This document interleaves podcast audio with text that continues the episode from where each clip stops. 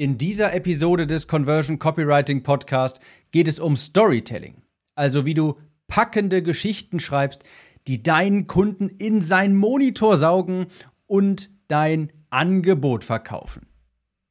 Liebe Leute, herzlich willkommen zu dieser Episode des Conversion Copywriting Podcasts. Hier lernst du durch bessere Texte mehr Kunden zu gewinnen. Ich bin gut drauf. Ich habe ein Ben Jerry's gegessen. Ich bin von Oberkante Unterlippe voll mit Zucker und ich habe mir auch nochmal die Podcast Charts angeschaut. Was ist die beliebteste Episode gewesen? Storytelling die Episode über das Storytelling und deshalb dachte ich mir, ich mache eine 2.0 Episode und gehe das Thema noch einmal durch. Vielleicht hat sich ja etwas gewandelt und ich spreche zu schnell, weil der Zucker aus mir rausspricht. Leute, ich habe eine wunderbare Podcast-Episode dabei und bevor es gleich losgeht, habe ich hier natürlich noch einen Pitch für euch. Wie sollte es anders sein? Und zwar auf timbuch.de.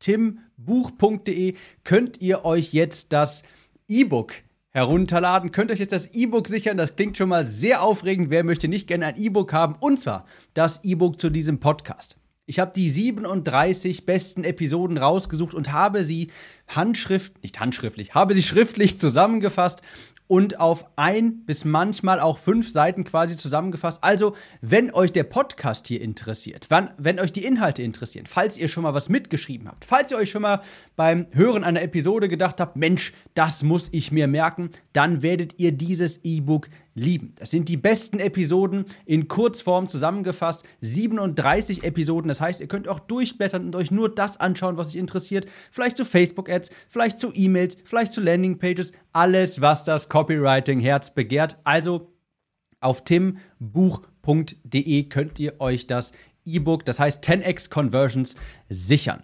So, die beliebteste Episode bisher, Storytelling. Ich muss, bevor ich jetzt diese Episode hier anspreche, bevor ich jetzt auf den Inhalt ein, äh, eingehe, muss ich eine Warnung aussprechen. Wenn du diese Episode hier gleich dir angehört hast, dann wirst du dir nie wieder, dann wirst du nie wieder so Filme genießen können wie davor. Vor allem keine Disney- und Pixar-Filme mehr. Denn du wirst gleich erkennen, diese Filme, gerade von Disney und Pixar, sind immer so aufgebaut. Das ist wirklich schlimm, denn immer wenn ich mir jetzt solche Filme anschaue, ich kann die gar nicht mehr richtig genießen, weil ich ständig so denke, ah, das ist aber jetzt, das hier ist geschicktes Storytelling. Ah, guck mal, so haben die das jetzt aufgebaut. Und oh, das ist aber tolles Copywriting. Und ich kann die Geschichte gar nicht mehr richtig genießen, weil ich immer denke, ah, und da ist jetzt der Held, der gefallen ist, der sich neu aufraffen musste, der eine Herausforderung hatte und so weiter. Also, ganz ernst, wenn ihr gerne, richtig gerne Pixar-Filme, Disney-Filme seht und die weiterhin richtig genießen wollt, ohne die die ganze Zeit analysieren zu müssen, dann äh, wohlgemeinte Warnung, dann überspringt diese Episode lieber. Aber wenn ihr euch für Storytelling, für Conversion-Erhöhung durch Storytelling äh, interessiert, fürs Copywriting, dann auf jeden Fall dranbleiben. Also, ich habe vor kurzem den Film, den Disney-Film Vajana gesehen. Und deshalb bin ich ja auch nochmal auf das Thema gekommen. Lieber abschalten, wenn ihr den Film noch sehen wollt und bisher noch nicht gesehen habt. Wie sind die oder was sind die Hauptbestandteile beim Storytelling?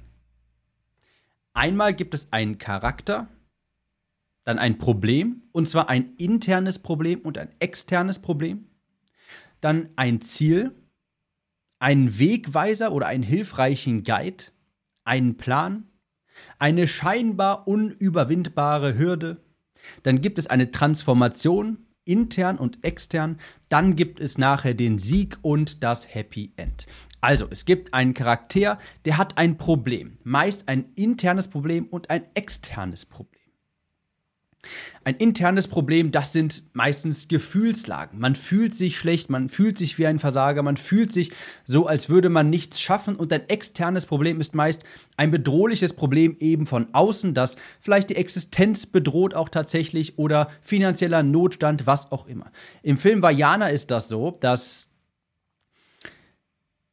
eine, ich glaube, eine Göttin namens Tafiti, die hat der wurde das Herz geklaut und jetzt, die hat quasi für die grüne Natur gesorgt, für die Fische im Meer, damit die Bewohner der Insel etwas zu essen haben und die Fische sterben langsam aus, die Blumen verwelken. Das ist also das externe Problem.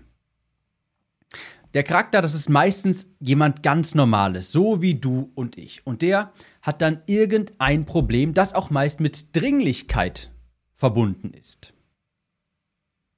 Das bedeutet, wenn nicht bald gehandelt wird, dann passiert irgendein Unheil. Bei Vajana ist das so, wenn das Herz der Göttin Tafiti nicht zurückgebracht wird, dann haben wir hier bald nichts mehr zu essen, dann verwelken alle Blumen, dann übernimmt die Dunkelheit uns. Ja, da ist tatsächlich so eine Dunkelheit, die sich über die Insel langsam hermacht. Also man hat quasi das Element der tickenden Zeitbombe quasi auch dabei. Das macht auch mal auch gutes Storytelling aus, dass es eine Dringlichkeit gibt, irgendeine Art Deadline. Hör mal, wir müssen das jetzt hier in den Griff bekommen, sonst. Und aus diesem Problem ergibt sich dann ein Ziel. Ich muss jetzt also dieses und jenes tun, um dieses Problem zu lösen. Und um dieses Ziel zu erreichen, gibt ein hilfreicher Wegweiser dem Charakter einen Plan an die Hand. Er schickt diesen Charakter, diesen Auserwählten auf die Reise. Und das findest du auch in so gut wie allen Filmen eigentlich. Also wenn du mal an Neo und Morpheus denkst. Neo ist der Auserwählte. Der muss ein Problem lösen. Und dann gibt es den Wegweiser Morpheus, der Neo einen Plan an die Hand gibt, der ihn auf die Reise schickt.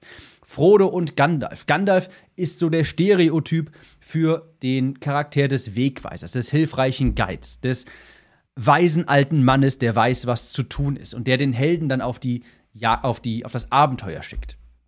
Bei Vajana ist das so, die Großmutter sagt Vajana dann, was zu tun ist und Vajana, ein kleines Mädchen aus dem Dorf von der Insel, macht sich dann auf in die große, weite Welt, auf das Meer.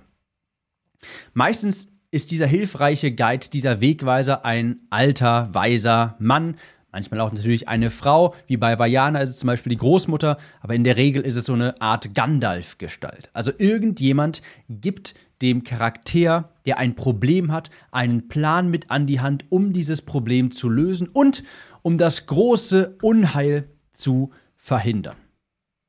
Beispielsweise, du musst den Ring ins Feuer werfen. Bei Matrix ist es, beende die Herrschaft der Maschinen. Bei Vajana ist es, bring das Herz von Tafiti zurück. Und dann kommt es natürlich, wie es kommen muss.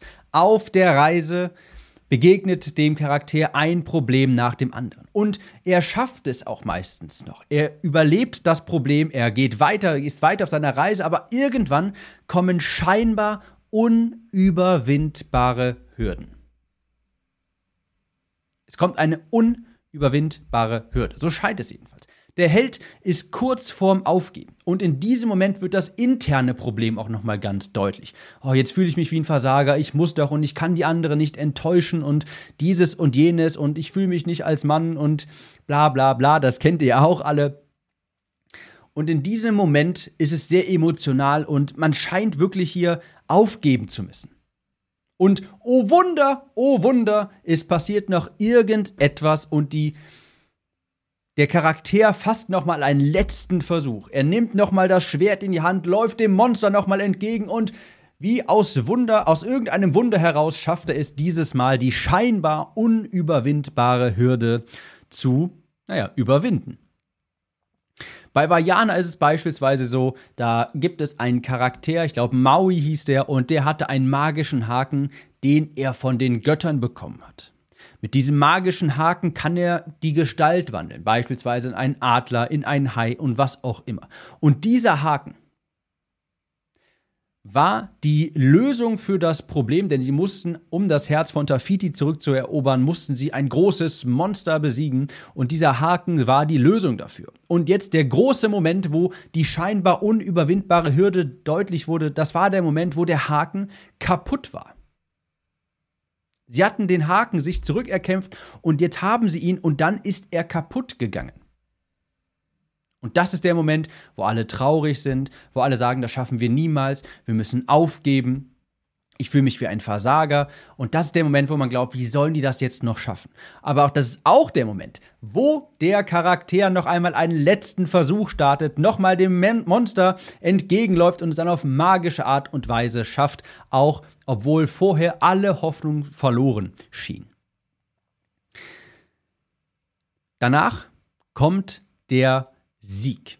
Man hat die scheinbar unüberwindbare Hürde erklommen, man hat das Problem gelöst, man hat gesiegt und daraus resultiert die Transformation. Einerseits intern beim Charakter, beim Helden, andererseits auch extern. Die externe Bedrohung, dass die Fische langsam aussterben, dass die Dunkelheit sich über die Insel breit macht. Die Dunkelheit verschwindet jetzt, das Herz von Tafiti wurde Tafiti zurückgegeben, die Natur blüht wieder auf, die Fische sind wieder im Wasser, das externe Problem ist überwunden. Die interne Transformation ist auch sehr wichtig, denn jetzt auf einmal, der Charakter hat wieder neuen Mut geschöpft. Er fühlt sich nicht mehr als Versager. Er hat jetzt ja, Mut geschöpft und ist voll überzeugt von sich und er ist jetzt eine neue Person auch geworden. Das merkt man immer. Sieht man dann, wie die Person dann auf einmal super fröhlich ist und neuen Glauben an sich, an die Welt geschöpft hat. Mit dem Sieg kommt dann das Happy End. Alle sind zufrieden, das Problem ist beseitigt, alles ist wieder gut. Bei Vajana ist es so, Tekal hieß, glaube ich, das, das Ungeheuer quasi, das besiegt werden musste, genau, Tekal. Und Maui wurde dann auch zum Helden. Das ist derjenige, der Vajana geholfen hat auf dem Weg. Er hat dann neuen Mut gefasst, er hat geholfen, das Herz zu Tafiti zurückgebracht und diese ganze Dürre ist dann verschwunden. Die Fisch, Fische konnten wieder gefangen werden und Happy End, alle waren froh, alle Träume sind in Erfüllung gegangen. Das ist ganz klassisches Storytelling, was du in jedem, Film, natürlich nicht in jedem, aber in sehr vielen Filmen, gerade sowas wie Star Wars, Herr der Ringe und so weiter, wirst du diese Struktur auch finden. Und das ist übrigens auch die Struktur für eine hervorragende Verkaufsgeschichte. Wenn du es mal überlegst, ja, wenn du mal überlegst, das Ganze einmal durchgehst, dann ist das auch die Geschichte, quasi die Transformation, die Reise, die deine Zielgruppe durchmacht. Ein Charakter, das ist in diesem Fall dein Kunde, hat ein Problem, ein internes, ein externes. Ja? Gehen wir davon aus, nehmen wir das Problem Copyright. Also ich bin ja Anbieter für das Thema Copywriting. Können wir an meinem Beispiel machen. Es gibt einen Charakter, meinen Kunden, der derjenige, der sich online etwas aufbauen möchte, der vielleicht schon so ein bisschen hier und da Kunden gewinnt, aber die Conversions sind niedrig. Und wenn er Facebook-Ads schalten möchte, verbrennt er oft mal Geld und das Skalieren funktioniert nicht so richtig. Er hat ein Problem, ein externes Problem. Er schafft es nicht wirklich zu skalieren. Die finanzielle Not kommt immer näher. Man hat schwankende Einnahmen. Die Conversions sind nicht da, wo sie sein sollten. Und man verzweifelt auch langsam so ein bisschen. Das ist das externe Problem. Man schafft es einfach nicht, das, den Umsatz auch zu generieren. Intern wäre es dann so, derjenige fühlt sich dann auch ein wenig wie ein Versager. Er fragt sich, warum funktioniert das bei allen anderen scheinbar, aber nicht bei mir? Warum schaffe ich das eigentlich nicht, mal fünfstellig im Monat zu verdienen und das beständig. Was ist da los? Ja, warum schaffe ich das nicht und alle anderen? Ich fühle mich wie ein Versager. Ein internes und ein externes Problem.